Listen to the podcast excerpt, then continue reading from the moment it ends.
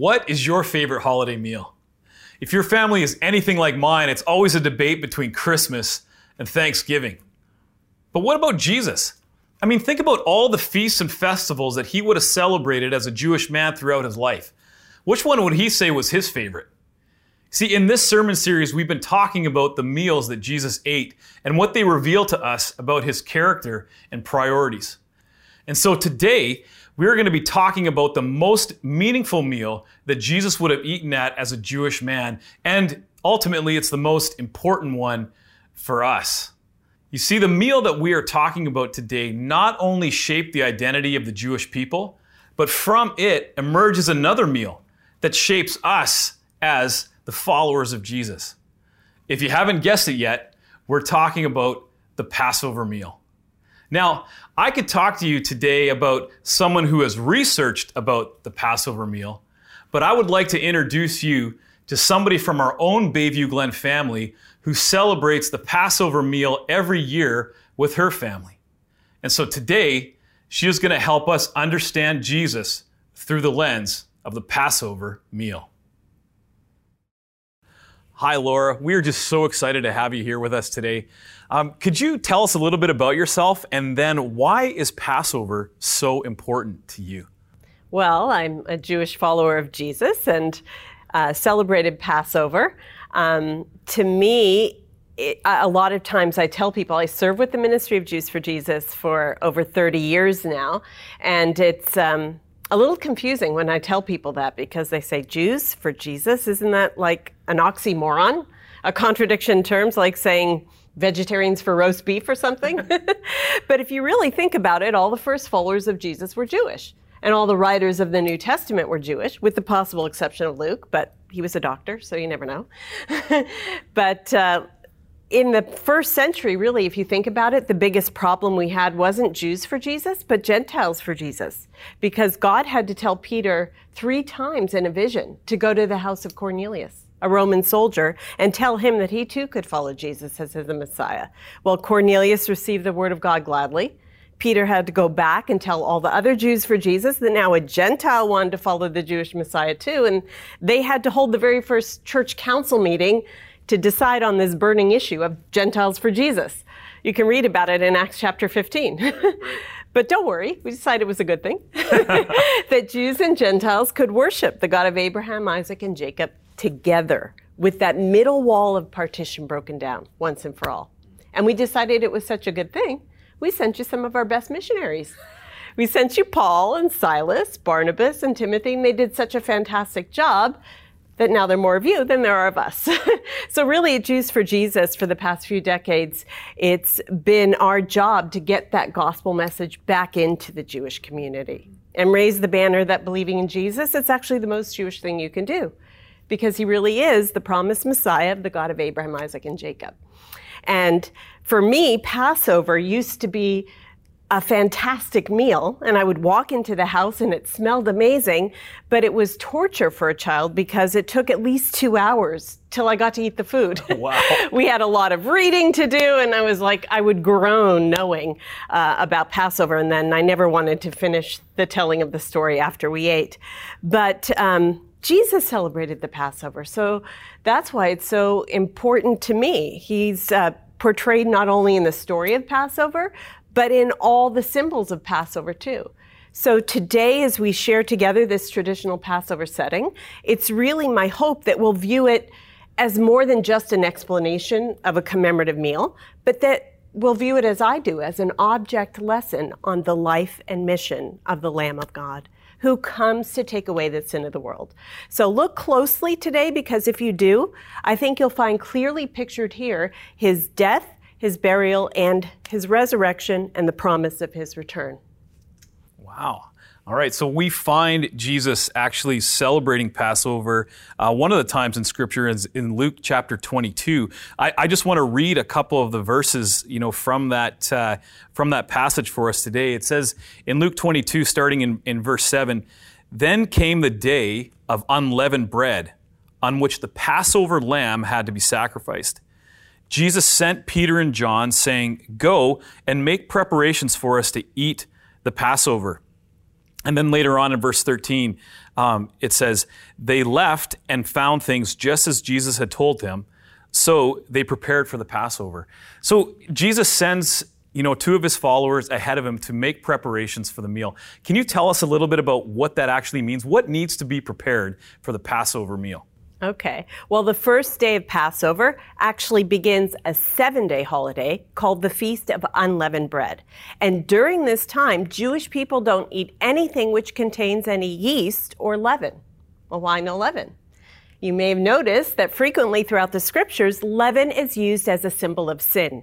In ancient times, just a small piece of leaven was used to ferment a whole portion of dough.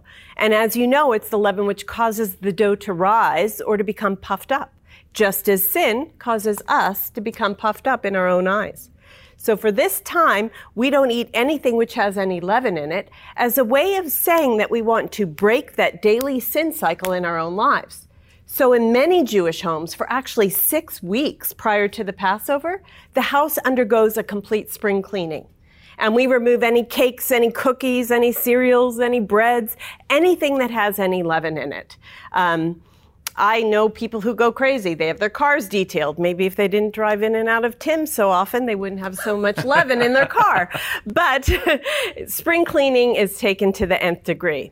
And this usually is the work of the woman of the house. But when you read Luke, did you notice that Jesus sent two men? Yes. To prepare the Passover. Now, perhaps this is because in Judaism, it is usually the man who is standing before God, not only when it comes to praying, but when it comes to ceremonial preparations as well. So if you really think about it, it should be the men who are doing the cleaning for this six weeks. before you get too worried, Dave? Yeah, eh? yeah, exactly. My wife wouldn't appreciate that, I can tell you. Our rabbis have come up with a solution to this very tricky problem. You see, they say true, the house has been cleansed because for the past six weeks, the woman has removed every single speck of leaven. But you see, not quite every speck. You see, she's taken a few crumbs, she's hidden them someplace in the house, and it's up to the man to find them. So the night before Passover, the man comes home from work and takes up some really strange looking cleaning tools a feather, a wooden spoon, and a white cloth. And he goes on what we call in Hebrew Bedikat Chametz, the search for the leaven. So where could the crumbs be? It could be anywhere. maybe under the carpet, maybe in the basement, behind the fridge. They could be anywhere. But fortunately for him, his wife has been good enough to hide the crumbs the same place she hid them the year before, and probably the year before that. so, without too much difficulty, the man finds those crumbs, and with a steady hand, he sweeps those crumbs into the spoon with the feather. Says heavy house cleaning, don't you think?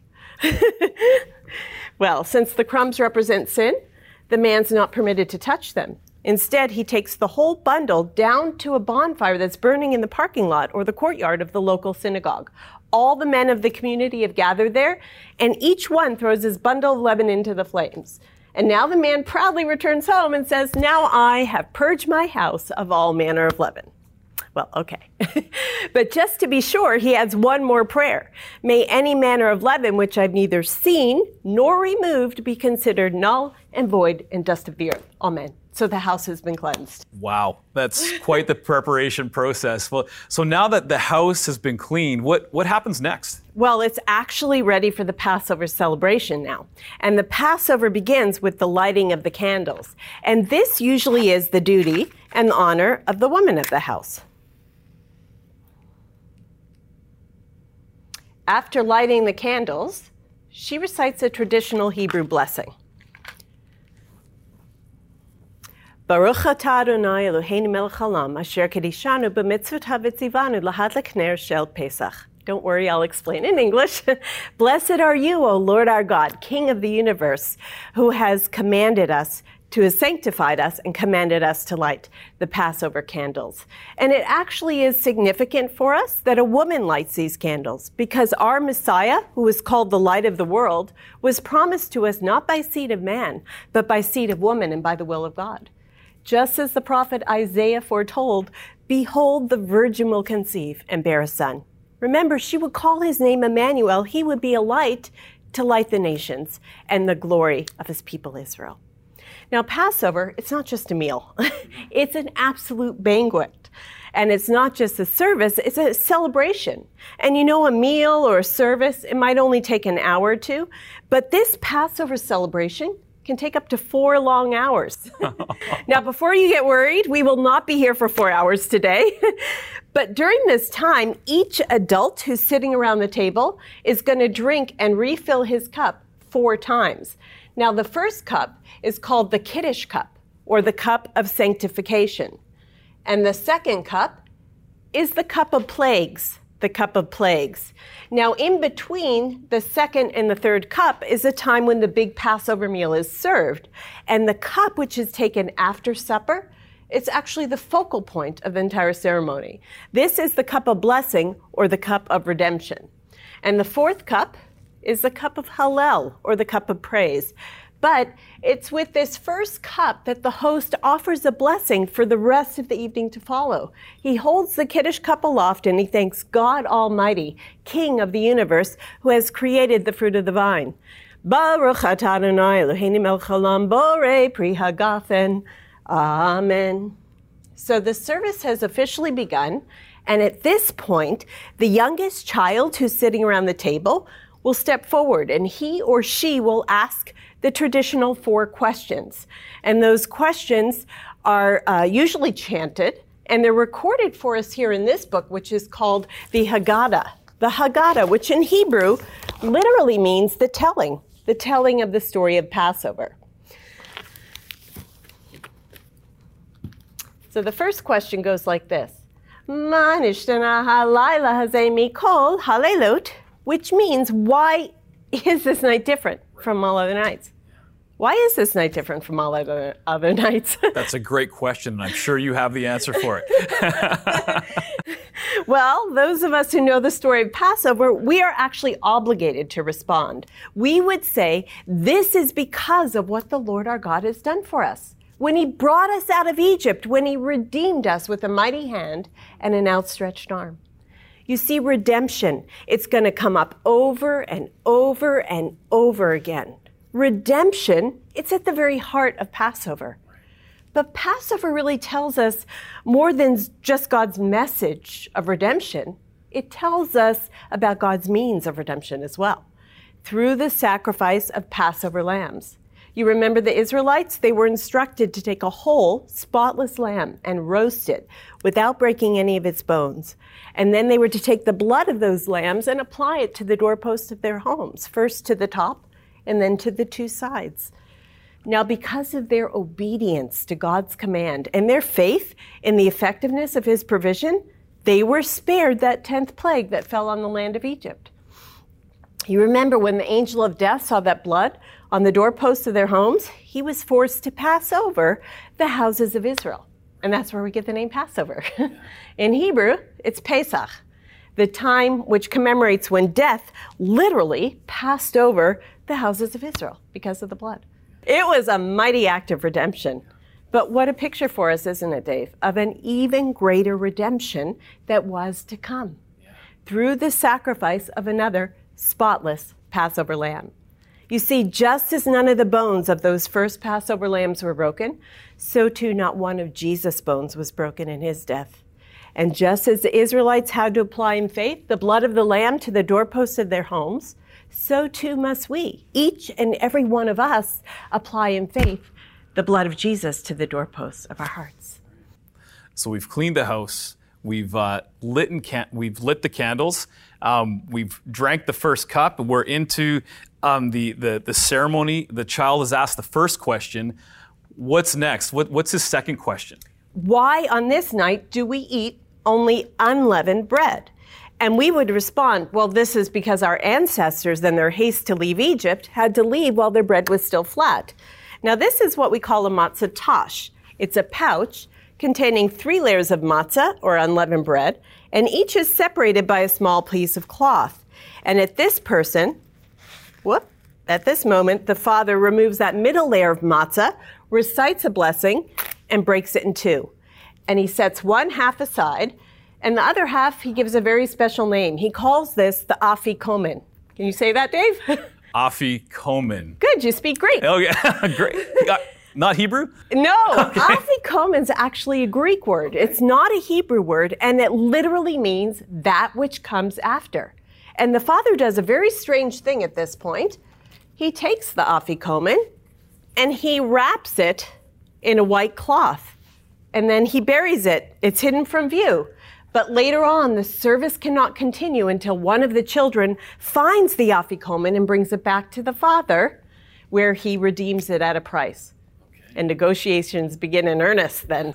like one time, my nephew tried to get a bicycle out of the deal. Then he tried for a puppy. He ended up with $5.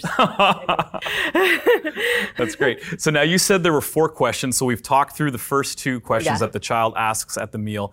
Um, what are the next two questions, and how does it how do they how does it relate, or how do those questions relate to the uh, the elements of Passover, the food that we have on the table before us? Okay, so the child asks those final two questions. Why on this night do we eat only bitter herbs? And why do we dip in salt water twice? And I'll explain by showing you this. This is what we call a salachat shel Pesach, and it's a Passover plate. A symbolic f- piece of food from the Passover meal is placed in each one of these compartments, and each one will literally paint the picture of redemption for us. Now, the first piece of food is called karpas or greens. Usually we take parsley or lettuce, and these greens, they represent life, springtime in life. But before we can eat them, we must dip them into salt water, which represents the tears of life. You see, this food is supposed to remind us that life without redemption is simply life immersed in tears. And this is what we call a chatzeret. A chatzeret. Usually we take an onion or horseradish root. And this food simply serves to remind us that the root of life is bitter, as it certainly was for the Israelites while in bondage and slavery to Pharaoh. Ah, and this is what we call maror. Maror, take a smell. It's the root of the bitter herb itself. It's freshly ground horseradish. Now, you see, the Haggadah instructs us that each one of us sitting around the table is supposed to eat a tablespoon full of horseradish. Would you like to try that, Dave? I'll, I'll give it a go. I'll give it a go.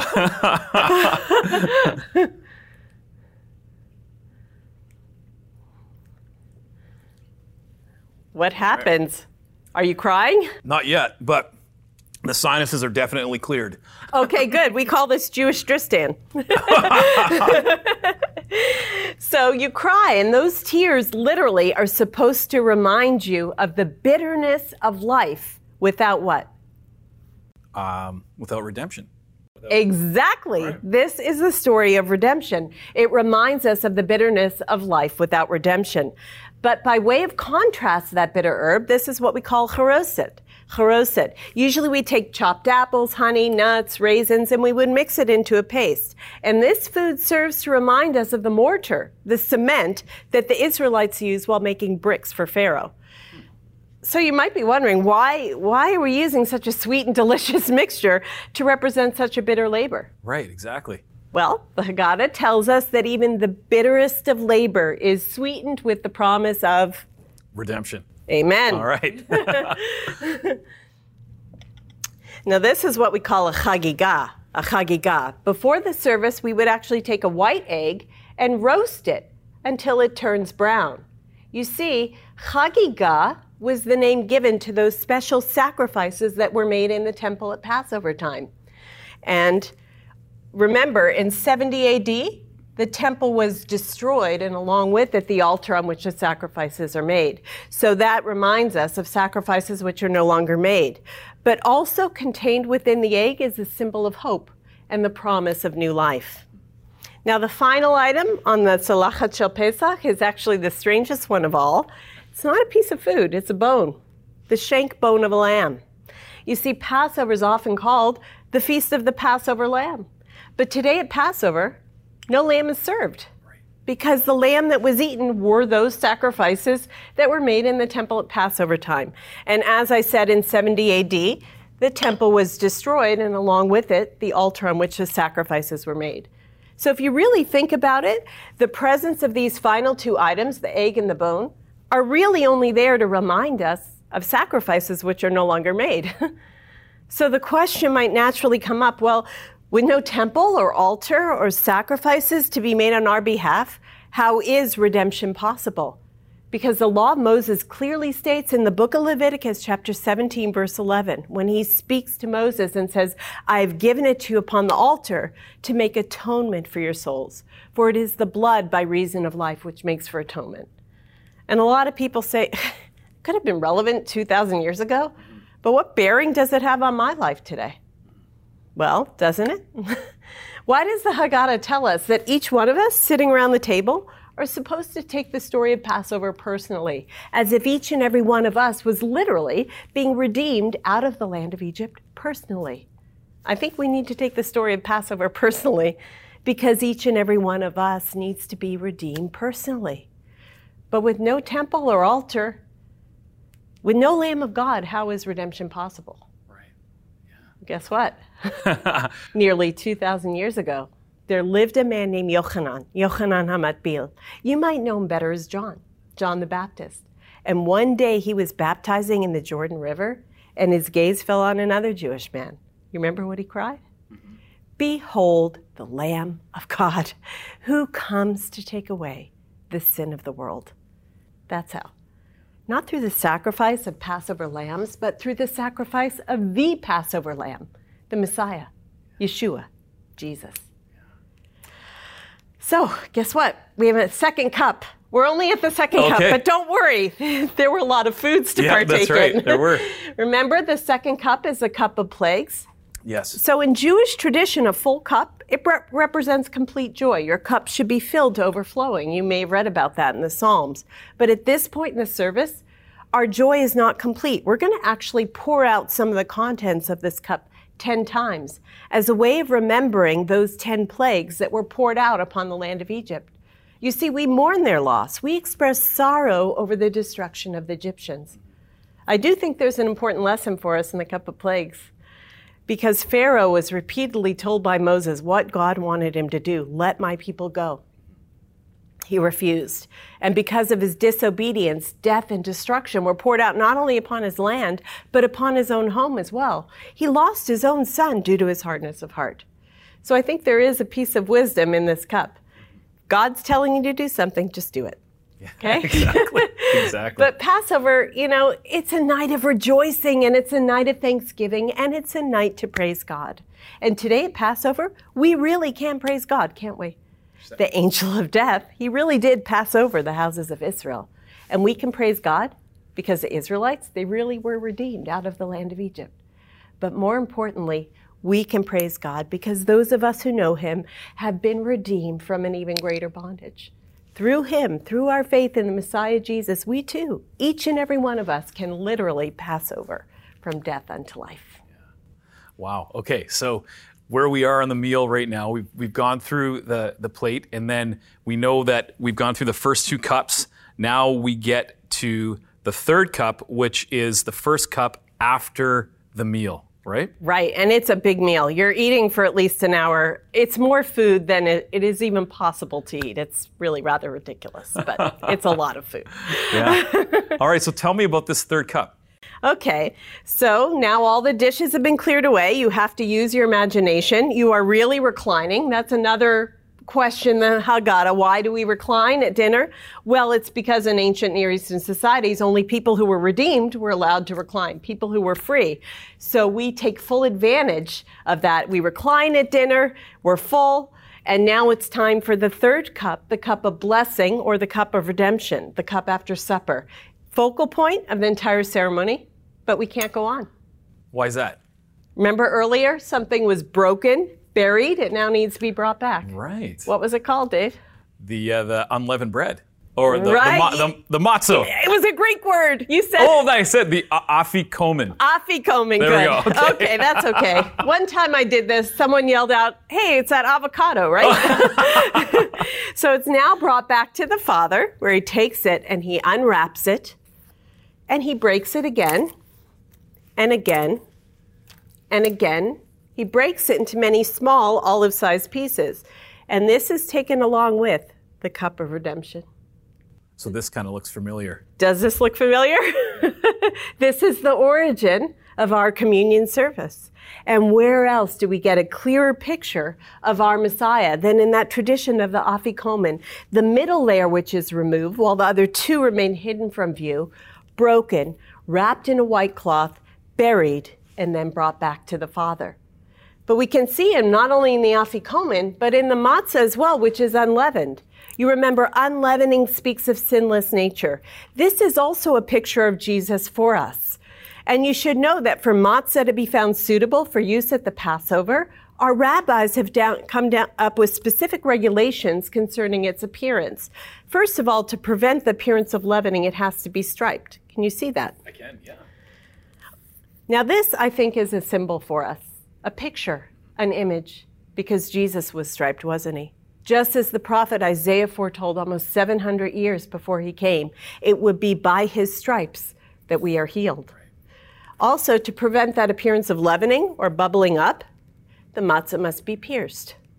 And you see that through the flame. This is also a picture for us, an image, because Jesus was pierced.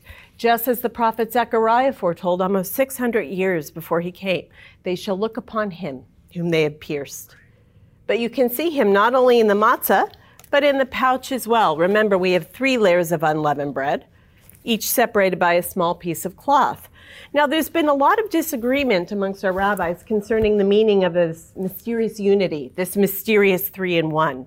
Some rabbis say perhaps the unity of the Matzah represents the unity of the three patriarchs of Israel, the unity of Abraham, Isaac, and Jacob. But why is the middle layer broken, buried, and then brought back? Nobody knows. Other rabbis say perhaps the unity of the Matzah represents the unity of the three divisions of worship in the ancient kingdom, the unity of the priests, the Levites, and the children of Israel. But why is that middle layer broken, buried, and then brought back? Nobody knows. but why even search for explanations? Why not just accept the explanation that's so clearly given in the design of the pouch itself? There are three layers there, yet they represent a unity a triunity. And a Hebrew word which may mean such a unity is the Hebrew word echad, echad, which brings to mind the word of God spoken by Moses in Deuteronomy when he cries out, Shema Israel, Adonai Eloheinu, Adonai echad. Hear, O Israel, the Lord our God, the Lord is one. And the word for one there is unity. You remember at that point in the service, the Father removes the middle layer of unity, while the other two remain hidden from view.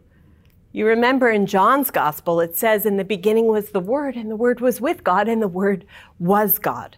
The Word became flesh. He became visible.